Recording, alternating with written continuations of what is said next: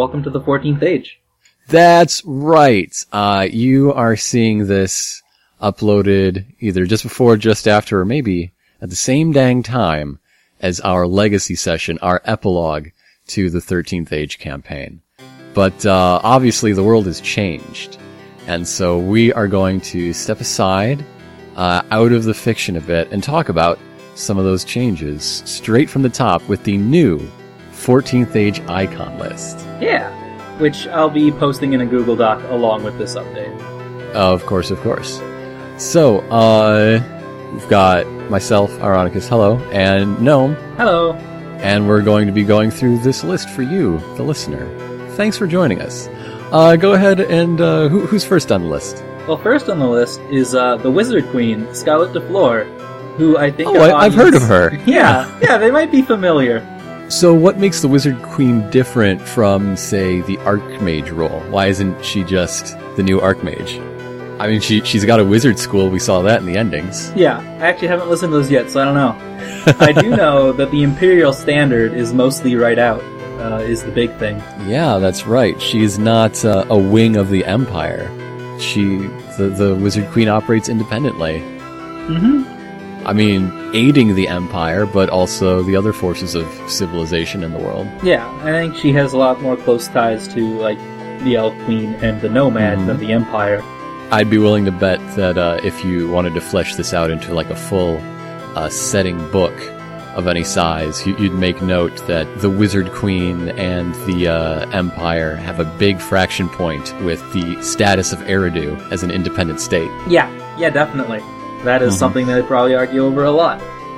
I think if listeners have got this far, they're they're pretty familiar with what's important to Scarlet. Her organization reflects those those passions, those beliefs pretty strongly. She she's hands on this Yeah. this wizard queen.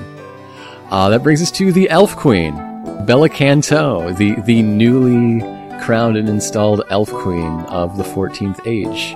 Her inner circle probably has has a lot of other fan favorite NPCs involved. Probably a couple fan favorite PCs involved.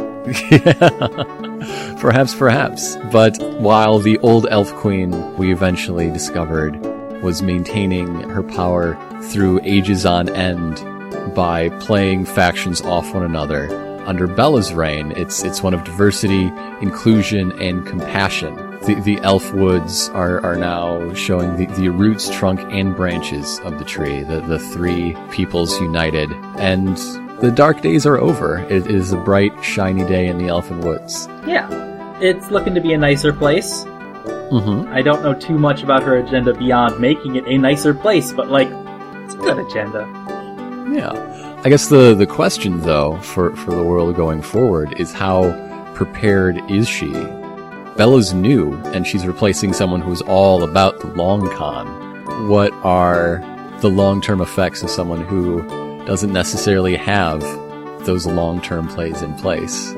And will other forces in the world see this as a, a more naive and vulnerable elf queen to take advantage of?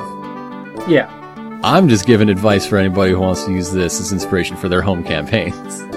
Also, just looking over some of the other icons, but I wouldn't be surprised if the Elfwoods are smaller now than they used to be. Yeah, yeah, There has been a lot of expansion from a lot of other factions. that is very true. So both the Elf Queen and the Empire probably shrank in the 14th Age. I mean, we we can see pretty clearly the the idea that maybe the old elf queen was uh, rather ruthless in Yeah. in sacrificing lands to promote the greater good during the uh, the fourfold apocalypse.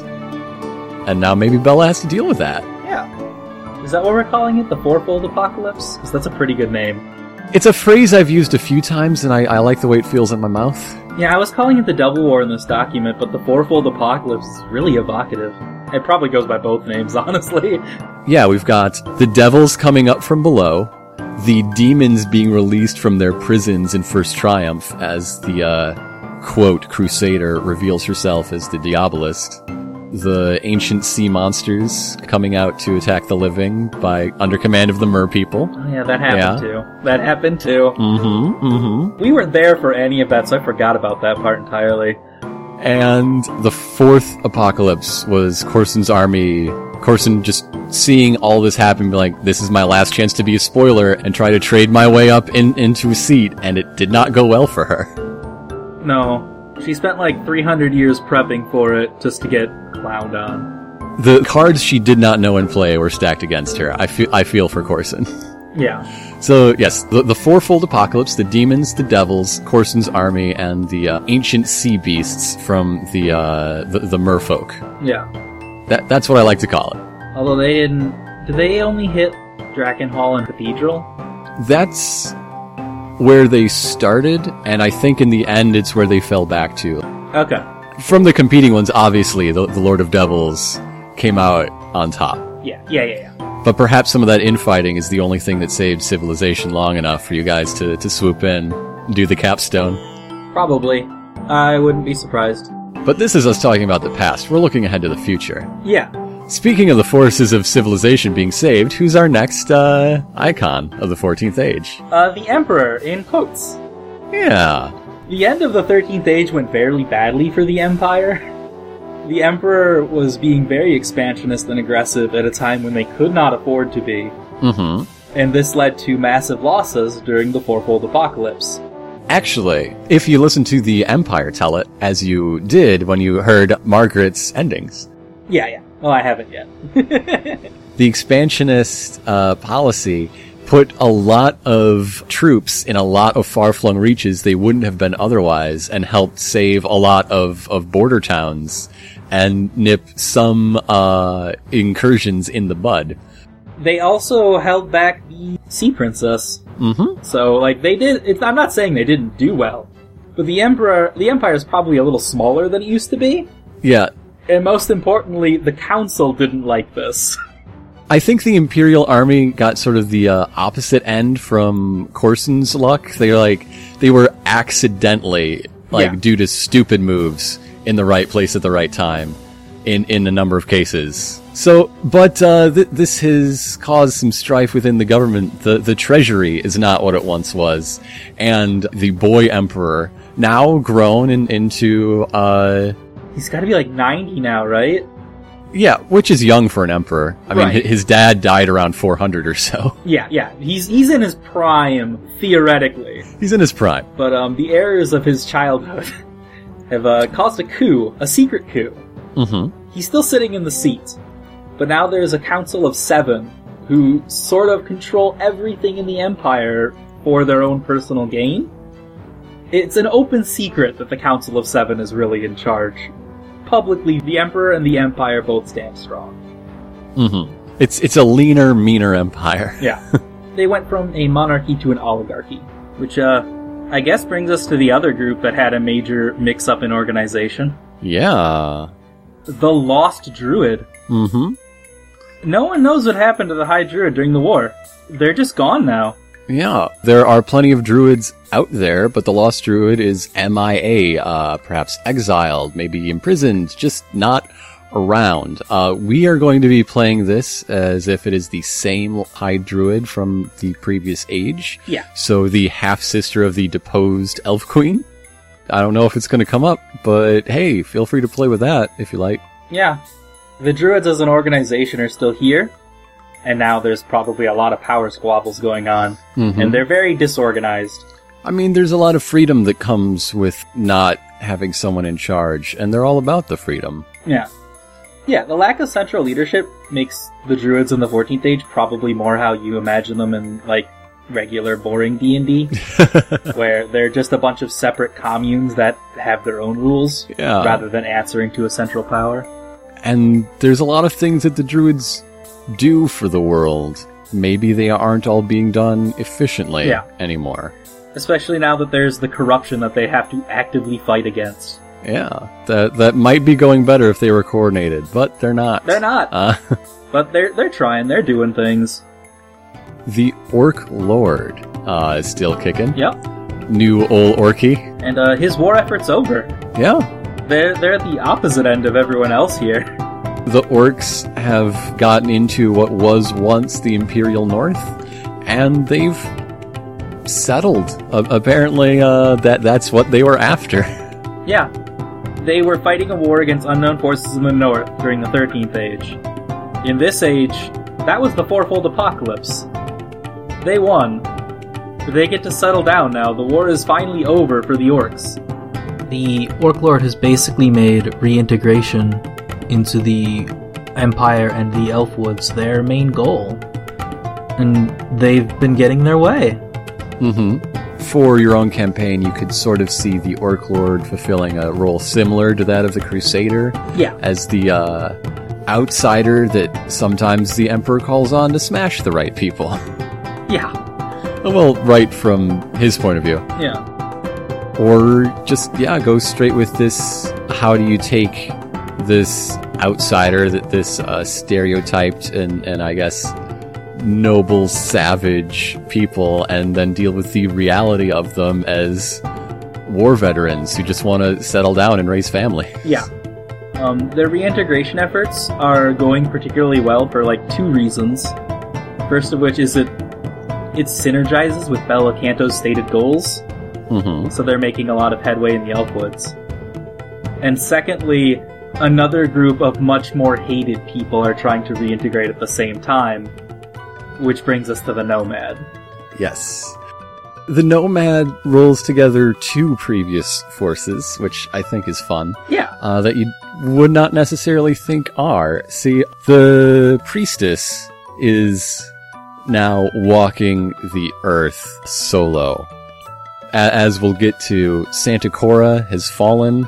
It, it is no longer, uh, cathedral was taken. And so the priestess needs somewhere to go and uh, walks the earth as the voice of the gods of light, but is now known as the nomad. But the work isn't just preaching and prophesying anymore. There are a whole lot of undead following the, the path of the short-term Lich King, Navarone, who are trying to free the imprisoned undead and make either a life for themselves or find peaceful rest as they so choose. yeah. Laying souls to rest is definitely a, a gods of light sort of thing to do, so that's where they align with one another. Necropolitan 13 ha- has been mothballed as it was seen as something a bit too dangerous, but the work it started goes on. And yeah, so the Nomad is basically a shepherd of light. She's trying to make the world a better place actively, but has nowhere to call home anymore, and anyone else with nowhere to call home is welcome at the Nomad. The opposite end of that, the Prince of Shadows. No changes. No change. They are exactly how they were in the 13th age. Something I'm not sure ever got into a recording, but now that the, the whole shebang is over with, it's not spoilers anymore. Yeah, if if the party had gotten deeper into the Prince of Shadows and like climbed up the ladder and eventually sort of got a, a, a meet and greet like they did with several other icons that they they dealt a bit more with, they would have found that there is no Prince of Shadows. The Prince of Shadows is partly just time, entropy, the, the decay of all things, explaining some of the great losses of, of mystical artifacts, and to some degree a uh, a shared alias, basically. yeah, a, a shared alias, a shared alibi that the, the greatest thieves know is basically the, the Santa Claus of crime. Yeah. Like, if you don't want credit for a ridiculous thing that you pulled off, if you don't want the heat, you blame the Prince of Shadows. yeah. If you want to impress uh, people lower on the rungs of, of the uh, conspiracy ladder, that you got orders from up top, oh, believe me, this is a prince job. Yeah. Or if you tell someone the Prince of Shadows involved, they know to shut up and not ask anything about it.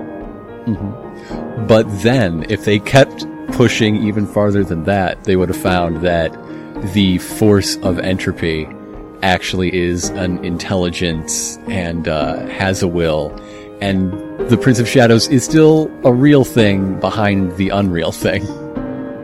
You know, because that suits the Prince of Shadows. A lot. Exactly.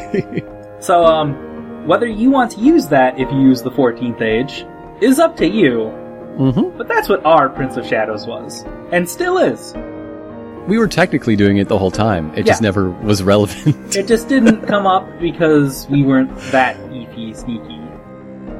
Our last returning set of icons is the five.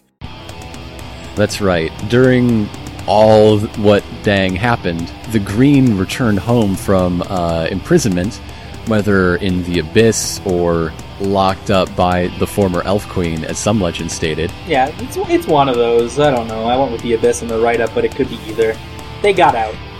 And in order to maintain uh, an odd number to prevent lockups, they needed a new white, and our good friend, the confused Nicket, has has taken the, the role of his idol and and uh, former patriarch. So, uh, with their new numbers, they're stronger and more dangerous. I'm I'm going to go ahead and say that Drakkenhall is no longer an imperial city. They they've succeeded Yeah. in claiming that for themselves. They won a small war over Drakkenhall, too, which we'll go over shortly. But, But yeah, Yeah. W- with more dragons comes more infighting, and uh, so Drakkenhall is a city in turmoil that no one has any claim on but the Five. And if you're concerned about power levels, a weak link in Nicket. To to be fair, Yeah. poor guy, love him. And the Green is probably still wounded from wherever they happen to be. hmm They probably have scars that will never fade. Just imagine 13th Age Gaiden, the uh, action brawler Platinum makes about our campaign. that that's all about you playing as the red fighting uh, off the, the hordes of demons and going hand to hand with one of the great sea beasts. It's gonna be rad. Actually, you should. What what are all the five then? So the blue is the sorceress still. Yes. The red, I don't remember what their title even was. Uh, the the red the is the one. engine of destruction, There we go. and the black is the mother of assassins. Something like That that. sounds right. Something like that. No, the blue wasn't the blue the mother of sorcery? yeah. Yeah, something assassin related. So what's the green? Are they like warriors then? I don't know. The undefeatable green, maybe? That'd be cool. Like they were captured, but they couldn't be killed. So maybe like the unkillable green. Yeah. And then we have Nicket White, who should probably get a title, but Hasn't earned it yet. hasn't earned it yet. There we go. So yeah, the the fourth is the unkillable green. Yeah, that's cool. That's a cool name.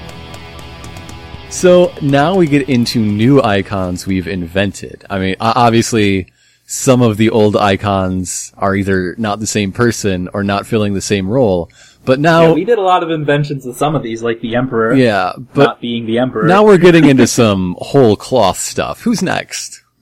First up on the list is probably the icon among these who most earned her place in the 14th Age. The Sea Princess, Mako. Yeah. The oceans are now in constant turmoil because the Pearl of the Sea is gone. No one can use the sea except people that Mako has specifically allowed passage, usually in exchange for favors and riches. Yeah. But on top of that, she also led a army of sea beasts to try to conquer the world during the Devil War, and successfully took Cathedral and got her ass kicked in Drakkenhall by the Five. You win some, you lose some. Uh, yeah, So yeah, uh, Cathedral has been flooded with a, a system of aqueducts. It no longer moves, and there was an exodus of holy people. So that, that's another reason the the Nomad doesn't really have a center of power anymore. yeah. The Nomad and the Sea Princess are at direct odds. Yeah, for for this historical beef between them. She, she still has her her undersea palace, and uh, Cathedral serves as her dry palace whenever she must meet with you know the landlubbers. Yeah. And all signs point to she's gonna try to take over the world again. More sea beasts are happening. Ain't ain't that always the case? Yeah. And the lack of sea travel has made life difficult for a lot of previous jobs. Oh, but I love the idea of a whole class of sailors who like have the sea princess as their patron. You oh, know, oh yeah, absolutely. There's like just be Just a bunch of salty sea dogs with mermaid tattoos. That's not just like because they're cool. That's their queen. Yeah. Yeah. She's the only reason they're allowed to sail. Oh, that's so cool. I love the sea princess. She's a good icon, who giveth and taketh in roughly equal measure, but wants to taketh more. I just like the sea herself. Yeah. She's very dangerous. The Revolution is our next icon. This is one that is definitely like if you're playing with icons, you probably hear it a lot that it's not the person, it's the organization. Well, this one especially because there is no central person. with the Emperor's failings, revolution has begun to brew in the hearts of the Empire, uh, the downtrodden, the uh, border towns, the fringes. They, they have no central figure. There's no George Washington analog in this revolution. At least not yet. Maybe they'll come up in the course of your campaign. Yeah. But uh, Although, also, most revolution leaders would probably be killed and then spur the revolution on. yeah. Like, a, a series of martyrs may be the leader of the revolution. Oh yeah. They they just have like a, a pantheon Yeah. like it's it's almost like uh, narco saints in the drug war. There's just these people who got killed for breaking the law, but their faces are put on candles that people light before they go and do whatever revolutionary act they're about. Oh, wow, we're good at this.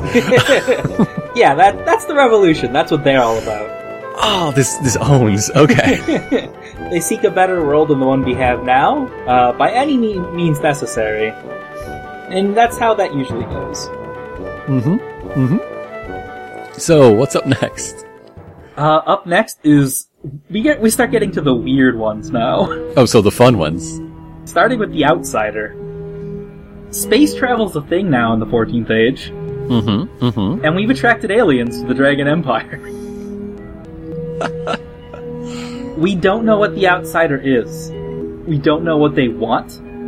We don't know why they do the things they do. But they are doing things.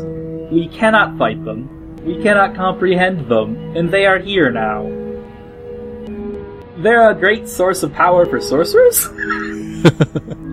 I like the outsider because I can see it going in two clear ways. yeah.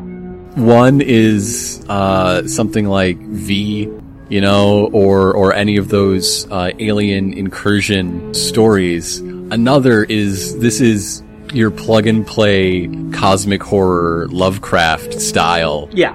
uh, adapter for the setting. If you wanted uh, to just take the cold ones straight out of Breakfast Cult and put them in the Dragon Empire, the Outsider is where you go. The the door's wide open right here. other thing about the outsider is um, they might not even be extraplanetary they might be extra dimensional they could be anything really uh, the only thing that's set in stone about them is they aren't something that was here before Yes. they are nothing from the th- previous 13th ages that is a fact about the outsider One of relatively few. yeah one of few they're they're completely new they are the future possibly or the end of the future Speaking of changes, we have the Clockwork Plague. Yeah. The Clockwork Plague is the central figure is a dwarven tinker, clearly named by his enemies, but it's a name that is taken up with a sort of ironic pride by his followers as well. Yeah.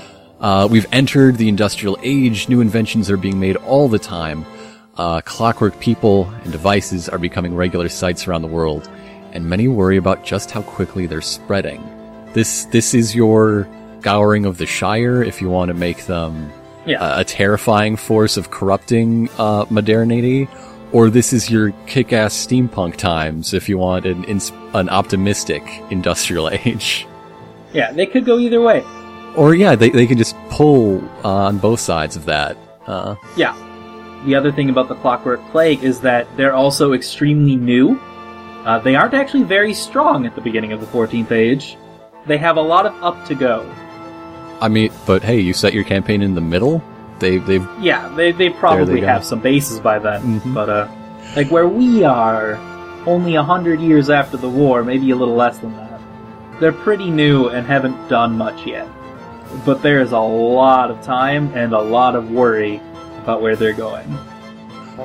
another a fact about the Clockwork Plague is they are not Rip. However, there's rumors that it, it is Rip. People know that half of Grand Handsome went on to retire and become a tinker, and you know, you don't save, you, you- don't become one of the world-saving heroes and not continue to influence the world, right? Yeah. Yeah, Then people hear about the Dwarven Tinker. it, it's an understandable mistake, but it is definitely not Rip. Yeah, especially since Rip still keeps in contact with the Elf Queen and icons Yeah. stick together. Who's up next? Uh, up next is the Corrupted. which are less an organization and more a situation that has gotten out of control. hmm The fourfold apocalypse has caused has left permanent scars on the world. There are now areas that are just totally covered in ice and snow, like some parts of the Elfwood, some parts of the Red Wastes are like that. Uh, we actually fought in one of them.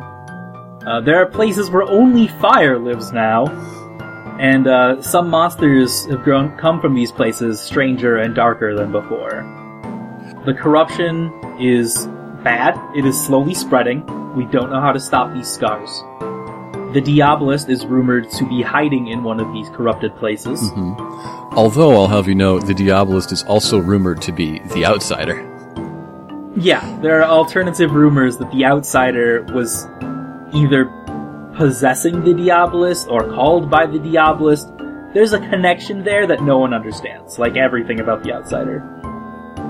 The main upside that the Corrupted has caused is that uh, the Derro can live there without seemingly any problems of Mhm. the madness or the crazy harsh terrain would normally cause.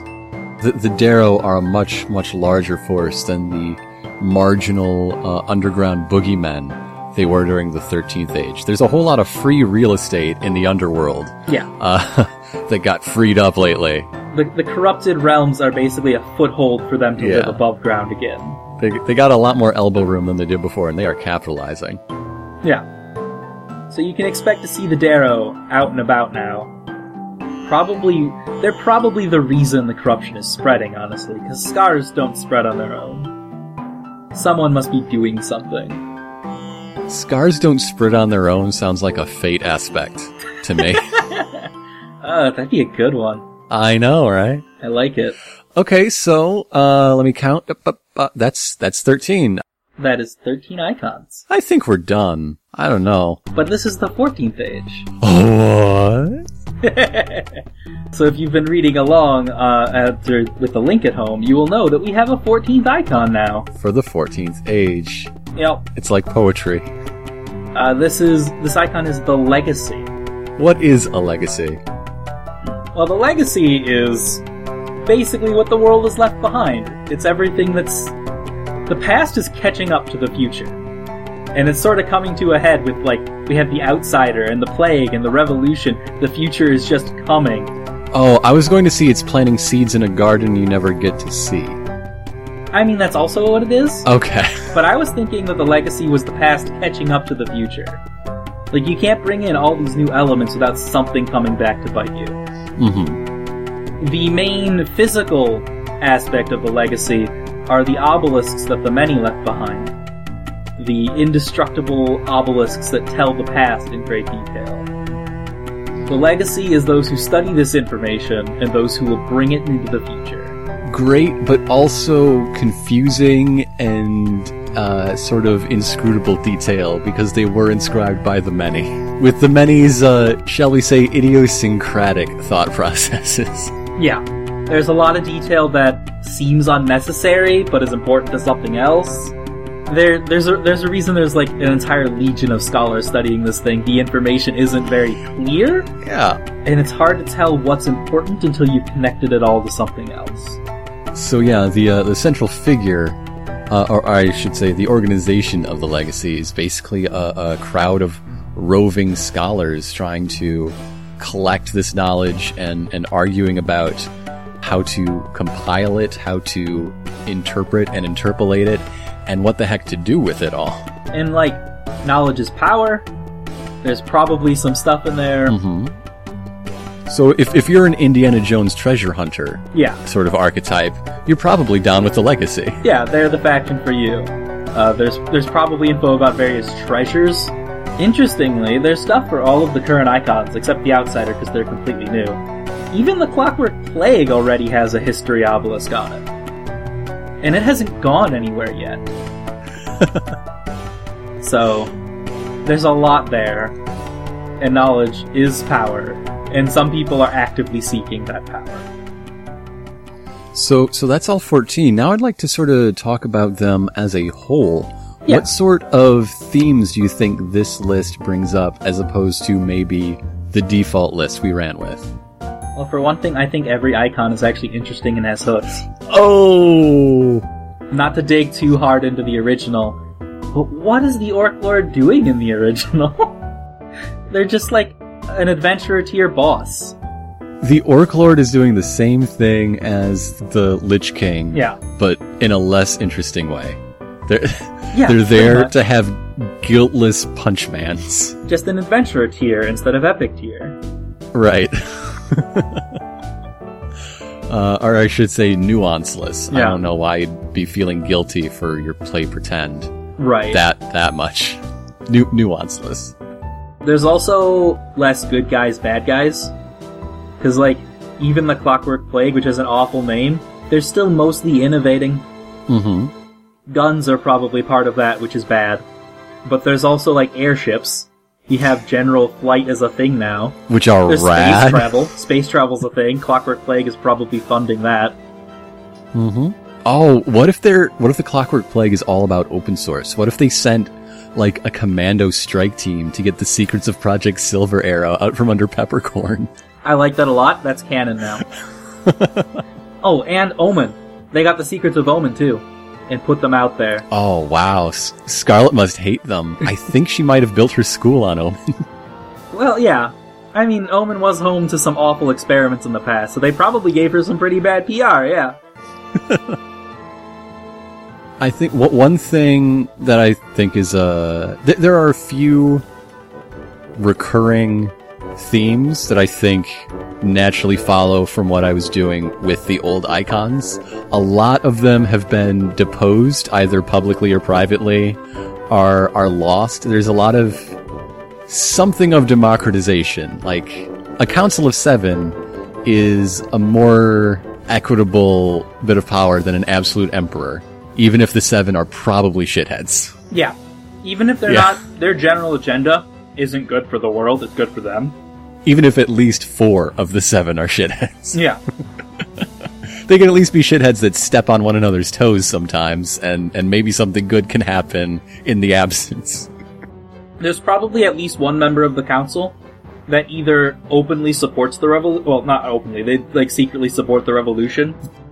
There's probably another who wants to appease the revolution, and between the two of them, they could probably get some nice things done. Yeah, I, I'm sure there's a Bail Organa figure in, in this, this secret senate. Yeah. So there's checks and balances there, even if they are generally not great. But the old emperor had no balances or check or checks and balances. They could do whatever, which led to problems. So while uh, going with the more traditional icons of the 13th Age core, I, I was able to talk about the corruption of power and how it, in order to have power, to maintain it, to do the good things you want to do, you're also always acting in your own self-interest. As glad as we all are that the old elf queen is out, I would deny anybody who said she wasn't good at her job or didn't do good things for the elven people. Yeah, She just had to play a dirty game to get all that done. and like as we mentioned, the elf the Elfwoods are have shrunk in the 14th age. hmm So the old elf queen was expanding them. They were actively growing, and just the change of hands, they've shrunk. To be fair, that was over a war, but Yeah. If you were to use this list, now it- it opens you up to have a running theme of what happens when there's too many cooks. Like, yeah, what what happens to all the things the druids want to do when they're constantly stabbing each other in the back or just not talking they like they, they aren't answering each other's bird mail what happens to to the seawall that that keeps the iron ocean out Like my character in the next one is a member of just like one druid group that's all about fighting one specific winter patch of corruption and has done nothing else for like Mhm. 80 years. There's no communication with the rest of the druids. what about the harvest forget the harvest we have this w- one winter patch we're busy It's real bad. And I guess we could hunt yetis or something. oh that's awesome I think there's also a, a greater focus on travel with Yeah, the nomad Definitely. and all the priestly classes having to scatter to find like, oh, maybe the world's religions are in geographical factions. Yeah, could be. And so the nomad, part of the nomad's travels are to serve them all, where before they were in one place, Yeah, and now, bo- boy, are her feet tired. yeah, like all the all the various elven pantheon have probably moved all back to the Elfwoods. hmm And and meanwhile, all of s- some of the age's greatest libraries are just in somebody's backpack as they go from obelisk to obelisk, and wh- whenever they come into town, check up on the like scholars board where everybody is Yeah. like putting out calls and trying to fill in each other's notes. Another thing I'm noticing is that one of the major peoples of the 13th Age don't have an icon anymore. The Dwarf King is gone, Yeah, and nothing really rose to replace it. I, I'm imagining a major rift between modernist and traditionalist dwarves. Yeah, there's probably a split between the Clockwork Plague and the Legacy among the dwarves. And some are in the Corrupted. The Derro are part of the dwarves. They were just, you know, exiled. But now they're not. The exiling force is gone, and they have a home above ground. like uh when the dwarf king was consumed for the final thing i had like a long-term vision of the dwarves becoming the first like truly democratic people but that's going to take time and we are right after a ca- Yeah. uh, cataclysm that that's not now Uh, yeah, the other organization that jumps out where the dwarves would probably flock to is actually the Revolution. oh yeah The Dwarf King was a major ally of the Empire, hmm and that's gone now. I don't think they want to be part of the Emperor anymore. and even the ones that do are talking about the emperor's dad you know Yeah. the the nice one Yeah, the, the legacy one. N- not this self-important fop who uh, isn't even running his own Yeah, he can't even run his own ship. He's people. been replaced. Yeah. Oh boy, I, I bet he just burns his buns to hear. To, he's maybe the one thing the emperor has power over is trying to crack down on people spreading that information. Probably. Oh, you just wait until you hear Margaret's scenes. I'm excited for him. I had so much fun playing the teen emperor.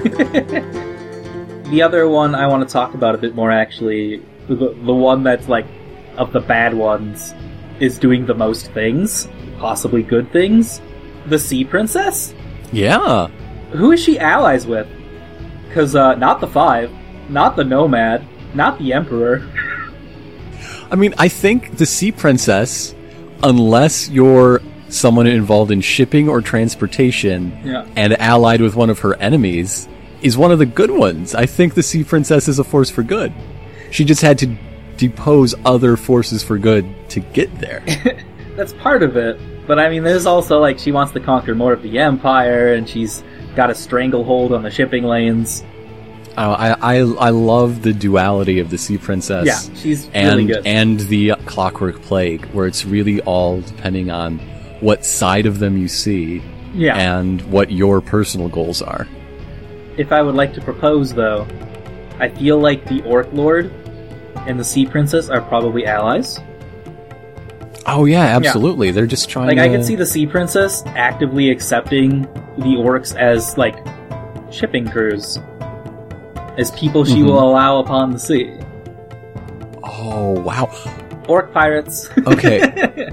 and I merchants. yes, orc orc pirates I love, orc merchants I love. I had an idea that's really good, but I don't think works. But I'm going to share it anyway. What if, in order to be like an approved ship, what if the the talisman that keeps the storm at bay? Because you know she's busy; she can't be like having her hand on the the pearl all day. So so there's like a a pass, and instead of a mystical amulet or ever whatever, if you have an orc on board, the storm lets you pass.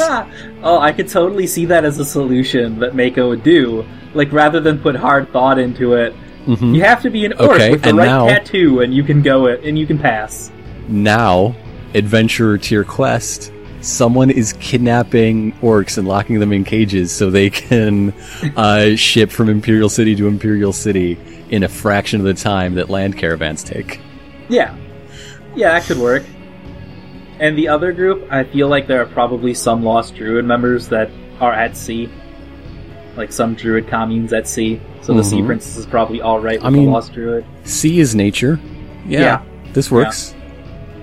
Otherwise, I feel like she doesn't have positive relationships with anybody else. she mostly keeps to herself and tries to Mhm. strong arm everything. Yeah, I'm I'm really enjoying the uh, duality of uh, the Sea Princess and the integrationist version of the Orc Lord. Like Yeah. they're both trying to do the same thing, but the Orc Lord's like, yeah, I want to. Being an Imperial citizen has a lot of like perks, and that would be good. And she's all like, yeah, but fuck the Empire, because like yeah, pretty much. your own history. it was not long ago, dog. Not that long. We know you, you were made to be a war machine, and the war that you were made to fight is over. But you can make your own society. Yeah.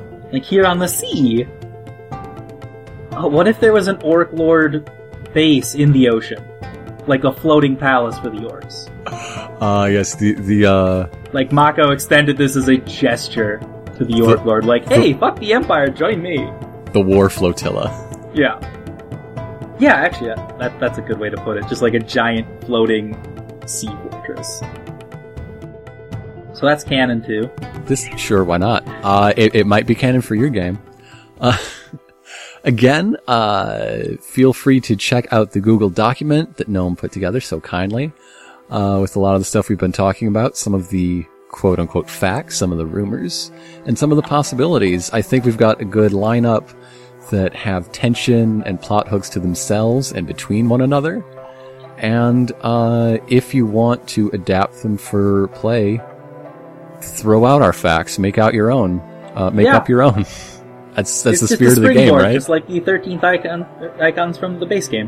hmm I'm really proud of this list. I love it a lot. Like, we have a little more detail on some of these than I think the base game have, but the base game also dedicated a full page to each of these, and I put like a paragraph down. we just have a little more set in stone.